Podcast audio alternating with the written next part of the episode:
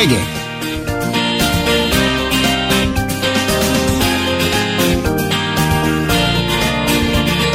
Преге! Един час в света на книгите с Младен Влашки.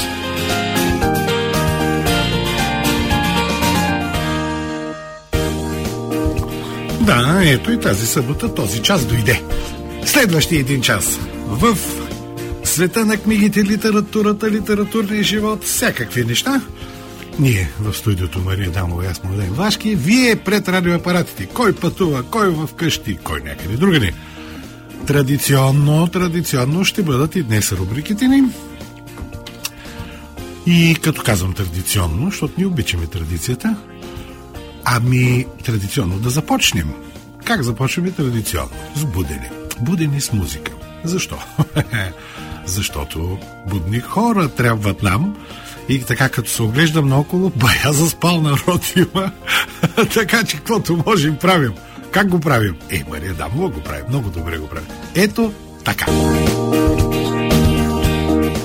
И така, напълно непознатите, т.е. новите книги. Започваме с една мощна класика. Бърнар Шоу. Бърнар Шоу от много дълго време не е стъпал на българския книжен пазар. Този ирландски автор, който а, е изключително влиятен в а, края на 19 началото на 20 век, а, с а, изключителните си умения, излиза с едно сборниче критически есета. Много хубаво е това. То се нарича За Христос, политическата лудница и диктаторите. А, много интересна тематика, защото оказва се, че 100 години по-късно тя е в центъра на нашето съществуване. А, нека видим как един мъдър човек, човек с много опит, впрочем, така познаваш много добре целият тогавашен свят, разсъждава за тези неща и колко трайни са те, защото днес се растат поколения, които смятат, че всичко започва някъде вчера, не знаят страшно много неща.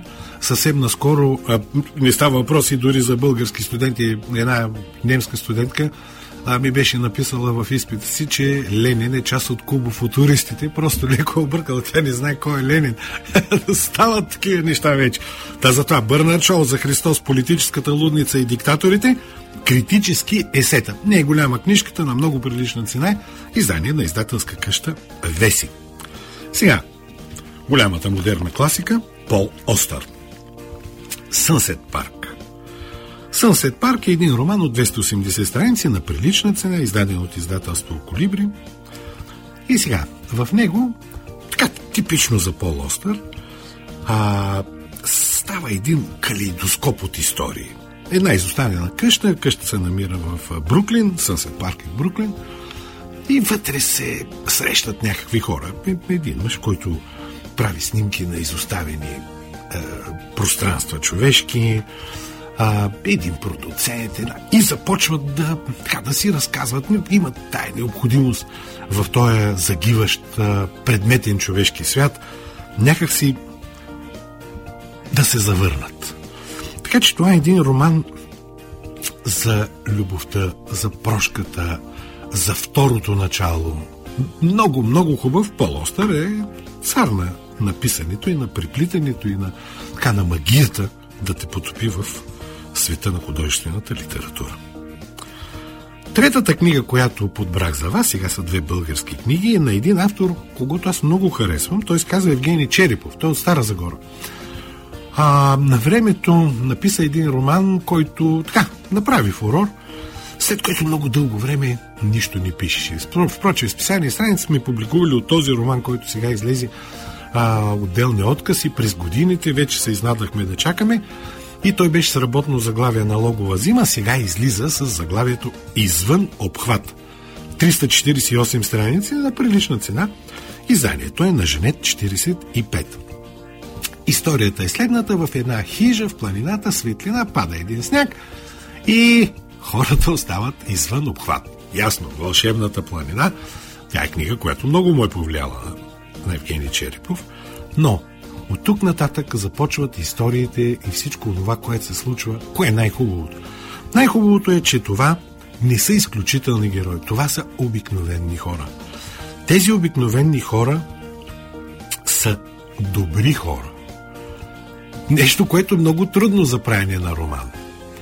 И всъщност този свят ни разкрива романа извън обхват на многото... Това е, така е и в нашето общество. Аз е, срещам с много хора, говоря едно друго и ти виждаш, че това са нормални, добри хора, които обаче нямат своето представителство, нямат... А, те не могат да се е, съединяват, обединяват в а, семейства и така нататък и остават извън обхват. И тогава живота става такъв, какъвто го живеем. Не много хубав. Но можеш да се върнеш в хижа светлина, така че много приятно, хубаво, човешко, дълбоко преживяване. Извън обхват 348 страници, прилична цена, Евгений Черепов, издаден от Женет 45. И една друга тема, която много влияе върху нас, това е, тя е засегната в романа Дефицит на Евгений Тодоров. Сега, Дефицит е филм, впрочем, който а, е излязъл по екраните в началото на 90-те години, 1890-та. Затова не е забелязан. А, както казва а, Евгений Тодоров, значи той беше критически филм за състоянието на соца. Общо взето 84-та година е центъра на филма като време. А, за той е човешки дефицит. Той всякакви дефицити има, но човешки дефицит. В филма участват Каде Паскалева, Надя Тодоро, Ели Скорч. Много интересни, но хубав но край, след това забравен. И затова той решава да превърне от този сценарий да го направи в роман. Още повече е, свързана и с много с това тази соцносталгия, която витае из разни среди, та нека се върнем да видим. Но, както пише винаги Евгений Тодоров, той пише много човешки, а, с а, точно така преживяването на отделния малък човек, така че читателя лесно може да се идентифицира за по-младите поколения, които изобщо не знаят какво 84-та и какво е било. Мисля, че един а, правдив, хубав човешки поглед към това време. Дефицит, да. Ако щете дефицит на памет, дефицит на, на морал, дефицит на виждаме в какво време живеем, така че също много-много хубав роман. 288 страници на много прилична цена. Изданието е на издателска къща Хермес. И сега малко криминале. Хуан Гомес Хорадо. Хуан Гомес Хорадо, той е роден 77 година, журналист, почва да пише криминалета, сега в момента пише и детски книжки. А до този момент на български са издадени два негови романа, те са изчерпани, т.е. значи към него интерес има и ето сега на пазара излиза Червената царица. Това е един роман от 2018 година. Тогава е излезал на испански. А, историята е горе-долу такава. Има един голям агент, който е заловен така в малко а, некоректни неща, Джон Гутиерес и Джон Гутиерес получава една задача, за да се изпере. Той трябва да накара по някакъв начин Антония Скот да участва в разследване на един серен ритуален убиец и с цял Мадрид се развива действието и се започва. Хубавото е, че този роман е написан в не много дълги глави, много ударно се движи, с хубав хумор. Хубав хумор. А, така че а, някакси малко екстравагантно звучи тази а, черна, мрачна, ужасна история, разказана и през а, така хубавия диалог с хумор, но точно това е а, нещото, което отличава а, романа на Гомес Хорадо от оби, обикновената кримка. Та червената царица е 512 страници, затова цената е малко по-висока, малко по-висока, но нормалната цена. Изданието е на издателска къща Сиела. И последното заглавие днес е на автора Сергей Плохи. Не знам дали така на български така са го издали. Той Плохи, а, така официално като че ли се произнася. А, защото той е украинец, а, работи в Харвард, по някъде така го пишат и украинско-американски автор, но си украински автор. А, и излезе неговата книга Руско-украинската война за връщането на историята. Той е историк, професионален историк е, а, много доказан в а, света. Така че а, за всички онези, за които абе това не на засяга или а, са готови да се подадат на всевъзможните пропагандни версии за исторически минали моменти, които, видите ли, оправдават това, тази книга е изключително точна. Така, в рамките именно на тази две години от воденето на тази война, смъртта на стотици хиляди хора. Стотици хиляди. Това безумие. А, вглеждането в събитията, какво води до тях, как води и т.н. нататък, а, и глеждането в историята ще ни Абе, ясно очертава кой е агресор и кой се защитава. То мисля, че... Защото все още виждам, че има доста хора в България, включително и политически сили, които имат друго мнение по въпроса и приветстват други гледни точки. Е, за жалост, в човешкото, в онова, което е свързано с доброта и насилие, чак, чак толкова много а, различни гледни точки няма. Така, ами това са шесте нови книги. Сега слушаме музика и след това отиваме към една голяма и тежка матрица. Музика.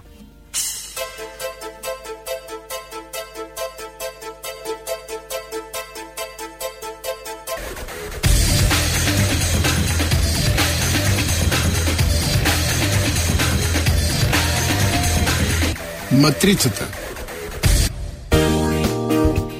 И така, матрицата. Да почваме на утрешния ден. Днешния няма нищо особено в литературата, но на утрешния, 25 феврари 1842 година се ражда Карл Май. Кой е той ли? Ми автора на Винито. Ми Винито го знае цяла България. Що го знае друг въпрос?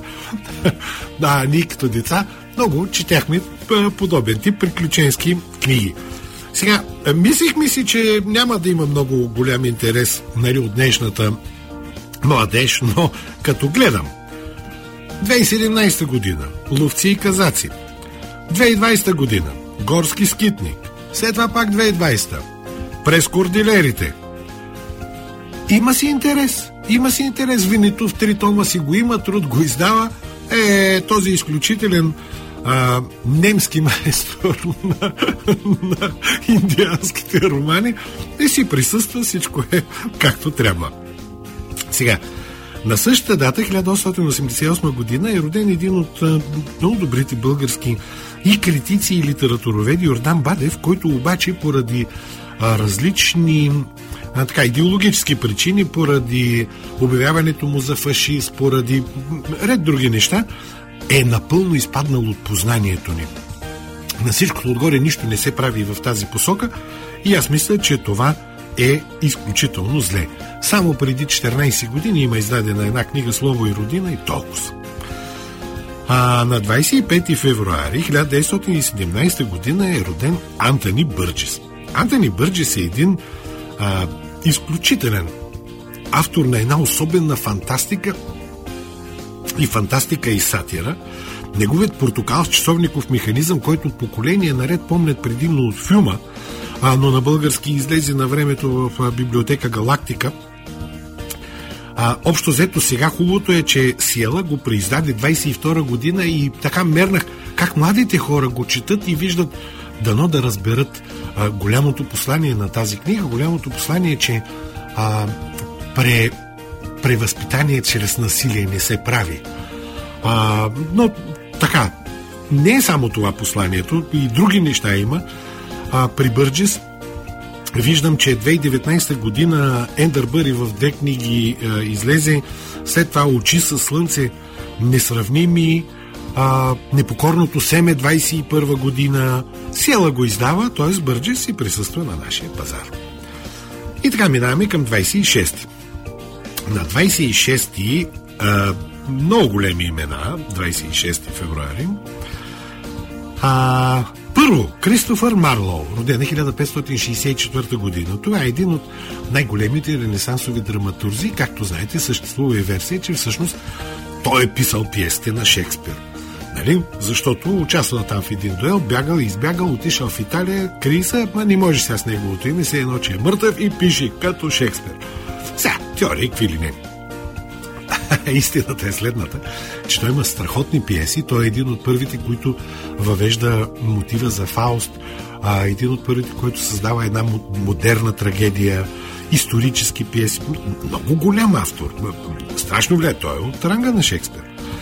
И сега, на български могат да се намерят, примерно, Малтийският еврей, ама трудно, само по библиотеки, защото отдавна е издаван, или Тамерлан Велики, или Едуард II. Всичките обаче са издани 2011-13. Последното, което може да се намери, то е в един том две неща. Дидона, картагенската царица и Херо и Леандър 2017 година. Тоест Кристофър Марлоу определено не е представен на нашия пазар. Другото огромно име е на Виктор Юго. Той е роден на 26 феврари 1802 година. Виктор Юго е епохата на романтизма, а пък за френската литература той е човек епоха. Той е живял целият 19 век и като се има предвид, че как да кажа, знаменитост още на 20 и няколко години, когато прокламира романтизма, а занимава се и с политика. Той е един от защитниците на България около априлското възстание. Той е един от а, хората, които се стремат да се създадат а, обединени европейски щати. Страхотна фигура. А, сега, що се отнася до него, а, има няколко романа, които понеже се учат в българското училище, се преиздават, най-често се издават а, като детски четива, което не е верно, разбира се. Това са Клетниците и Парижката Света Богородица. А Клетниците, последно издание има 21 година в Изток-Запад, а Парижка Света Богородица в ПАН, издателство за детска литература, 22 година. Но към Юго си има интерес изобщо.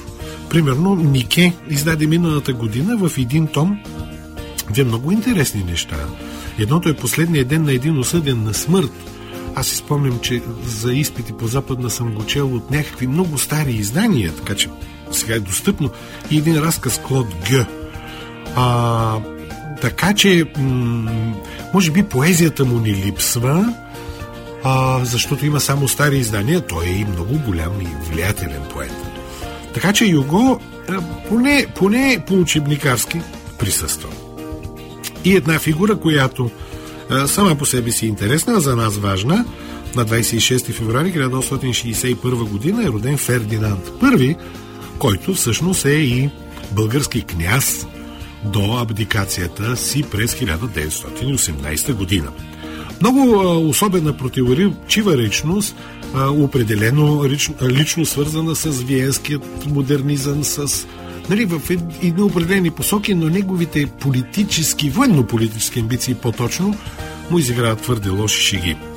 Доста литература има за него, но последното, което излезе, един така много обемистом на Петър Стоянович, той се нарича Фердинандеум и Фабер го издаде 22 година. Скок на 27. 27 февруари 1870. Ферман за българската екзархия. Това е изключително важен момент от българското историческо развитие, защото етническите области с българско население а, получават един документ. Това е пътя към а, нашата, нашето освобождаване. Сега тук е трудно да се намери нещо, да кажем, хубава е книгата на Тодор Радев, Екзархията и българския революционен национализм в Македония от Дринска Тракия, а, но тя излязна преди 14 години. Трудно може да се намери какво да се прочете.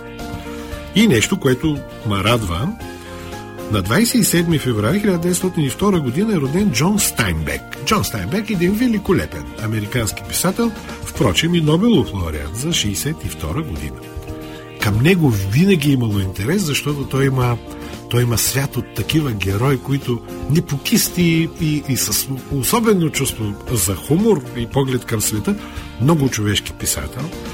А, и много се радвам, че неговите книги се издават и преиздават. Ето така, като погледна само.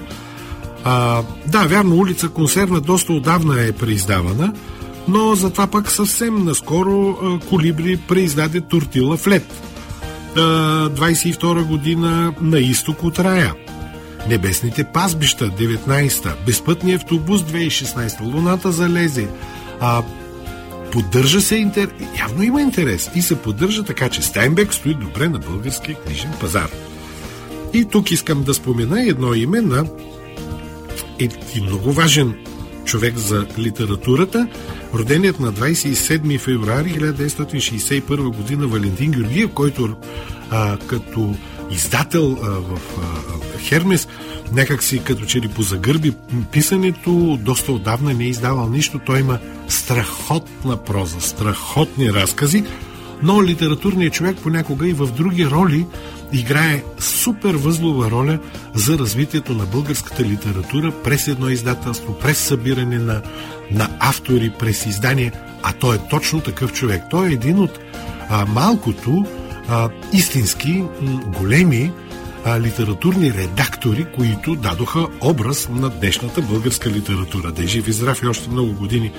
Пък, един ден може да се върне пак и към писането. Случват се тези неща.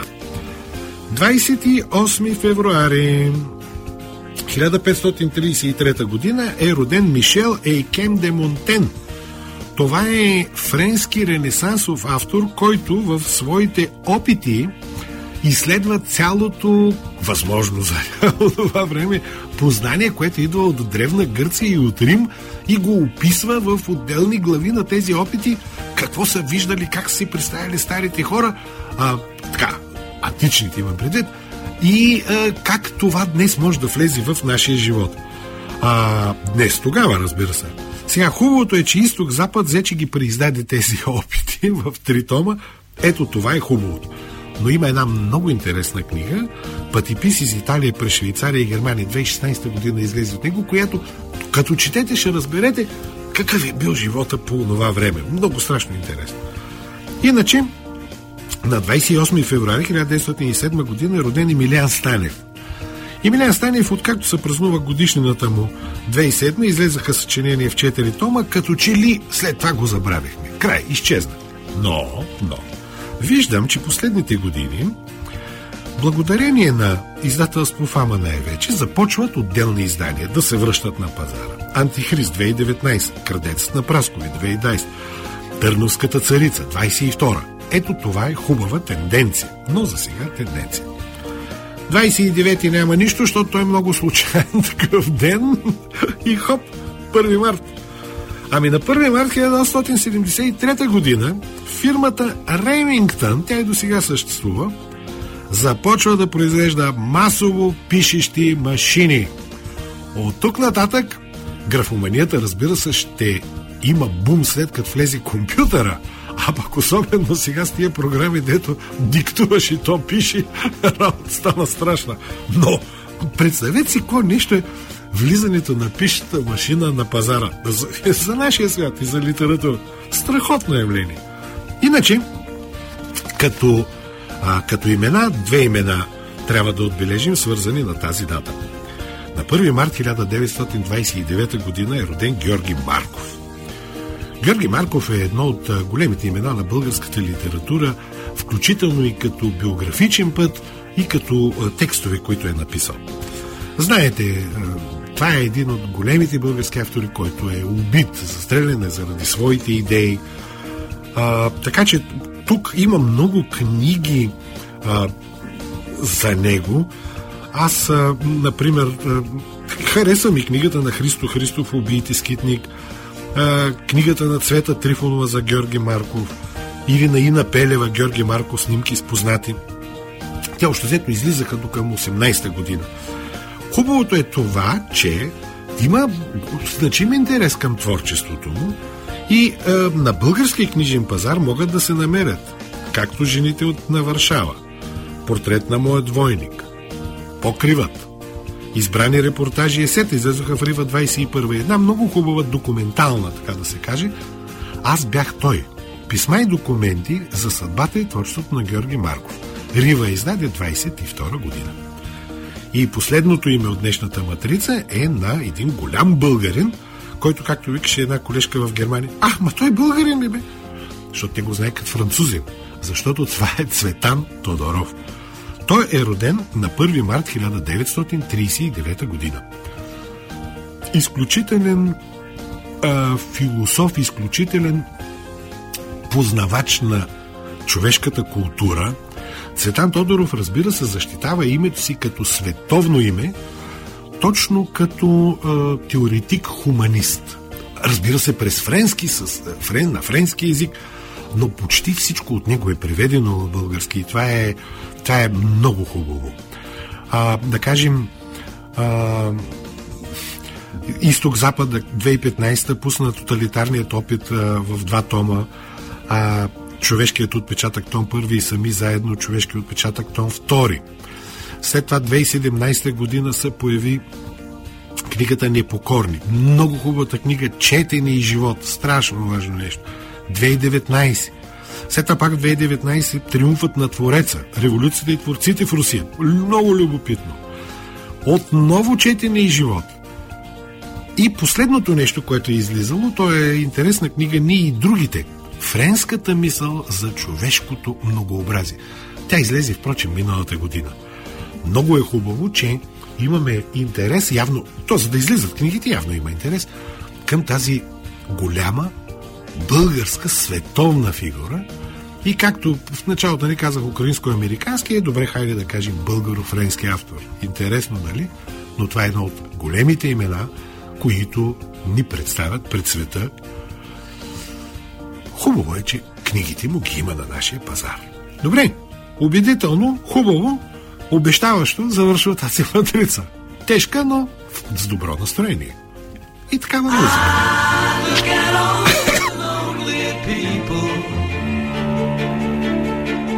Преге.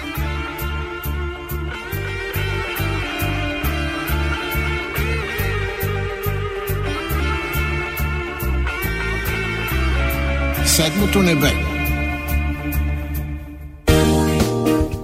И така, в рубриката за плодиски литературен живот знаете, че като стигне до мен информация, така че да мога да я кажа, казваме. Тя много често достига така. В дена на провеждането получавам от организаторите, да кажем, едно известие, че ще се проведе. Няма как по радиото това да става. То става по други канали. Та така, каквото знам, толкова. Е, сега знам със сигурност, че на 27 вторник в Спиртен Спирит, т.е. в петното на Рошах, ще гостува Христо Блажев.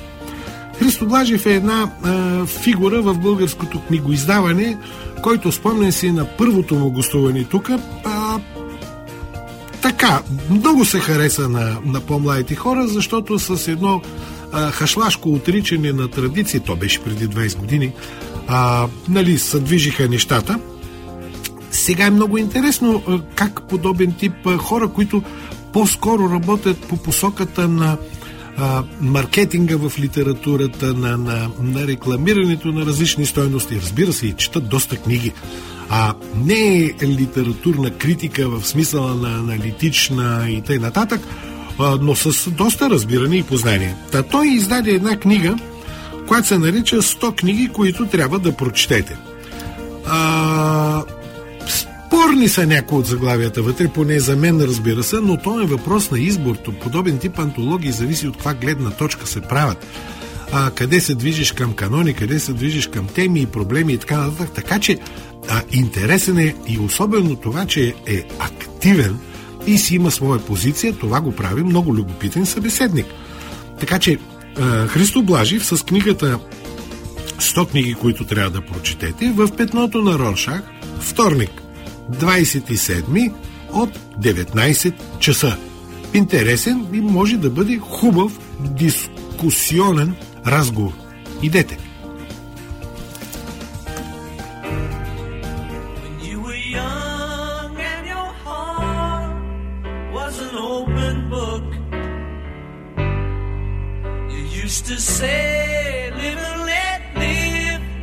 Преге. Дясно круше.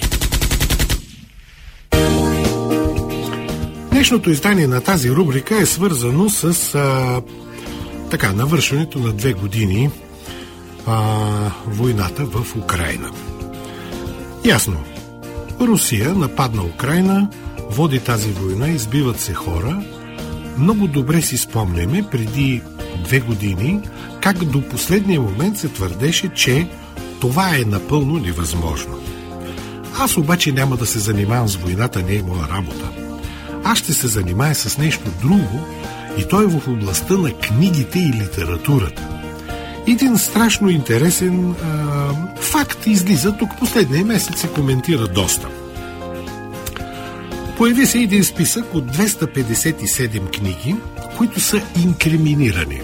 Тоест, те са забранени. Те се иземват от книжарници, най-вероятно се иземват и от библиотеки. А, това не знаем, нали, няма информация за това нещо. Какво се случва с тях, не можем да знаем. А, да кажем, на времето знаехме по време на соца, че съществува затвор за книги в а, Сливен. А, всичко, което се изема, се затваря там и книгите са като затворници. Една част се изгаря, една част... Нали, както и с при днешните политически затворници, една част ги избиват. А, така, пътюм, така да се каже. Отвратително, а пък с книгите и историята е горе-долу следната. А в края на 22 година, т.е. преди една година, т.е. цяла една година е текла, е, Путин подписва един закон, който е срещу а, ЛГБТ общностите и движенията, а, педофилията и смяната на пола. От тук всички книги, които според някакви преценки, а, може би прокламират, провокират и така нататък, нещо подобно, биват, биват иззети и забранени. И сега забележете. Пират на Платон се явява такъв тип книга. Пират на Платон е книга, която а, се чете и изследва от света векове наред и която се изучава в, абе, по целия свят. Точно руската представа за тази забрана е странна. Декамерон е една от най-жизнелюбивите жизнени книги с... Да, разбира се, в нея има най-различни и сексуални приключения. Но всяко едно от тези неща е с такава а, стабилна морална преценка. То е за... То е, как да се каже, да не правят хората грешки. Така е направена тази книга. Жизнеутвърждаваща и тя е забранена. Сега, в търсене на изгубеното време на Пруст също. Хитрото е, че и Стивен Кинг попада в тая работа и то е вън от пазара. Като добавим книги на Стефан Цвейк, на Андре Жит, на Юкио Мишима, на Хулио Кортасар, на Харуки Мураками. Нали виждате, става въпрос за страхотни световни автори, където просто а, аз съм потресен. Сега, те, че руснаците водят една такава, а, как да кажа, направо сталинистка политика спрямо своите автори, това го знаем. Примерно Борис Акунин, един от най- най-известните им автори, един от най-добрите им автори, а, беше обявен в крайна сметка дори за екстремист и терорист. Той мисля, че живее в Испания, нали, та, общо взето, ако ни му пратят някой с новичок. А, но, край. А, забравих, и Достоевски е забранен, нетъчка Незванова. Така че и свои хора. След това, те насочиха, а, обявиха за агенти а, Владимир Сорокин, Дмитрий Биков, Людмила Улицкая, а, Виктор Ерофеев.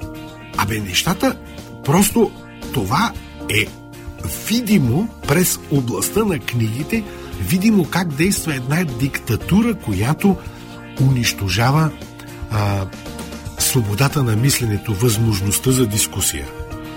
Много ми беше интересно, защото те тази, тази а, когато има напрежение, военни, идеологически, това с книгите почва да, да, да влиза в полезрение.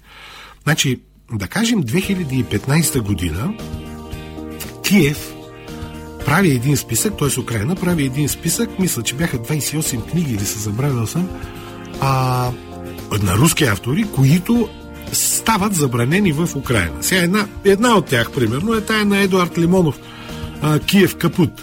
Но а, това е разбираемо. Значи, завещанието на Лимонов, знаете, много ми е интересно как ли биха го класифицирали по този закон за ЛГТБ, такива неща.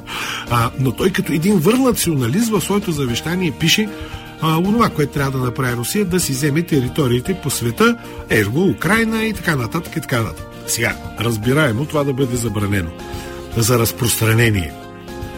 А и тогава, тогава, някъде Путин казва едно нещо, което е следното. Може да се прочете на пропутинския сайт Гласове. Последния път, когато такова, такава масова кампания за унищожаване на неприемлива литература е проведена от нацистите в Германия преди 90 години. Невъзможно е да си представим това у нас. Но точно същото. Няма да нападаме, на следващия ден война. Невъзможно е да си представим гонение на книги. Ето го. Факт. Ами мисля, че нещата са доста ясни, дори като гледаме през а, така, през света на, на писането, на, на човешката фантазия, на онова нещо, което в нашата епоха, защото ние продължаваме да живеем в Гутенберговата епоха. Не се лъжете от това, че медиите са малко по-други или електронни. То е едно и също, само че носителя е друг. Така че в Гутенберговата епоха да забраняваш книги, т.е. да потискаш дискусията, да потискаш словото, това е абсолютен израз на диктатура. Така че, както виждате, така е живота около нас. Връщани към Бърнард Шоу, с това, с което започнахме. И, за жалост, усещането е, че се движим в един а, неприятно, магиосен, а, лош, зъл кръг. Но това е сега. Дай Боже, нещата да станат други и да си вървят към това, което е хуманно, човешко, а, свободно.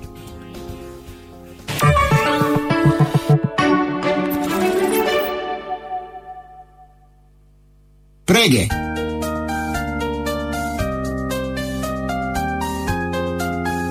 Синьото цвете с съдействието на издателска къща Хермес. 30 години споделяме радостта от четенето.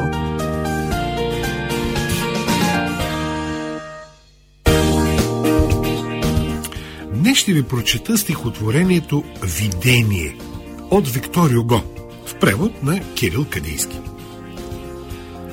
Съгледах ангел бял, кръжеше той над мене, не даваше с криле на бурята да стене, морето да реве край този стремен бряг. Защо си тук дошъл, сред гибелния мрак? Му казах и дочух. Душата ти да взема. И стръпнах. Бе жена и с красота неземна. Но блед с трепереш глас ръце прострях смутен. Когато отлетиш, какво ще стане с мен? Мълчеше той. Нощта нападна небесата и в миг се мръкна. Що ми стръгнеш ми душата, къде ще отлетиш? В кои ли самоти? Мълчеше все така. Кажи ми, кой си ти? Смъртта ли си? Или животът? Довери ми! Тъмите ставаха все по-неотешими. И рече мрачно той. Не, аз съм любовта и цял се озари от мрачна красота. И в мрака, огнен зор преди той в мен да впери, звездите зърнах през крилата белопери. Преге!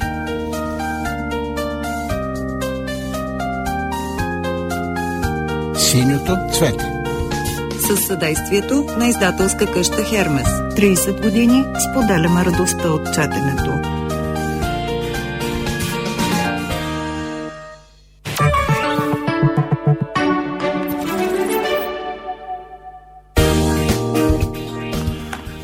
Последни минути от а, днешното издание на предаването Преге, едно предаване за книги, литература, литературен живот. А те, разбира се, не стоят някъде така извън човешкото живеене, извън обществения ни живот, извън социума.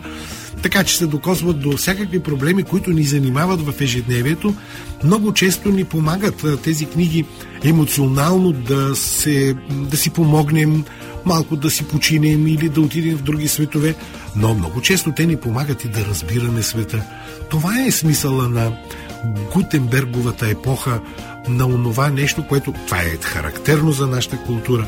От 18 век сетне да го има масово книгоиздаване, масово четене. А, сега друг е въпрос с масовото писане, но него ще го оставим на страна. И така, а, света на книгите и литературата, по-хубавия свят, а, какво да ви кажем? Ами Мария Дамова, аз Младен Влашки ви пожелавам ни хубави, приятни, почивни дни. Мисля, че а, така, може би сме били убедителни, за да повярвате и да прекарате част от тях с книга в ръка. А ние? Е, ние обещаваме традиционно, ние сме традиционалисти. Какво? Ами, че следващата събота ще бъдем отново заедно с вас и ние двамата в ефира на Радио Пловдив.